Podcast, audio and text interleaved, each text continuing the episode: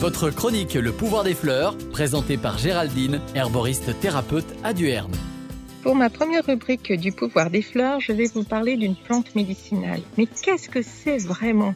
C'est très très complexe. Voici tout d'abord la définition. C'est une drogue végétale qui peut être utilisée entière ou sous forme d'une partie de plante et qui possède des propriétés médicamenteuses. Elle peut avoir des usages alimentaires, condimentaires ou hygiéniques. Une plante médicinale est constituée d'un ensemble, racines, tiges, feuilles et fleurs. Toutes ces parties ont des principes actifs qui peuvent être très intéressants pour se soigner ou bien être très toxiques. Je pense à la bourrache, qui contient des alcaloïdes qui, mal utilisés, peuvent devenir mortels. Pour un bon usage, il faut bien bien connaître la plante ou bien se faire conseiller. Et puis la plante, elle peut être allergisante, ne pas convenir aux enfants, aux femmes enceintes, allaitantes et pour des personnes qui ont des pathologies graves. Dans mes prochaines rubriques, je vous parlerai d'une plante avec un aperçu de son histoire et de sa botanique.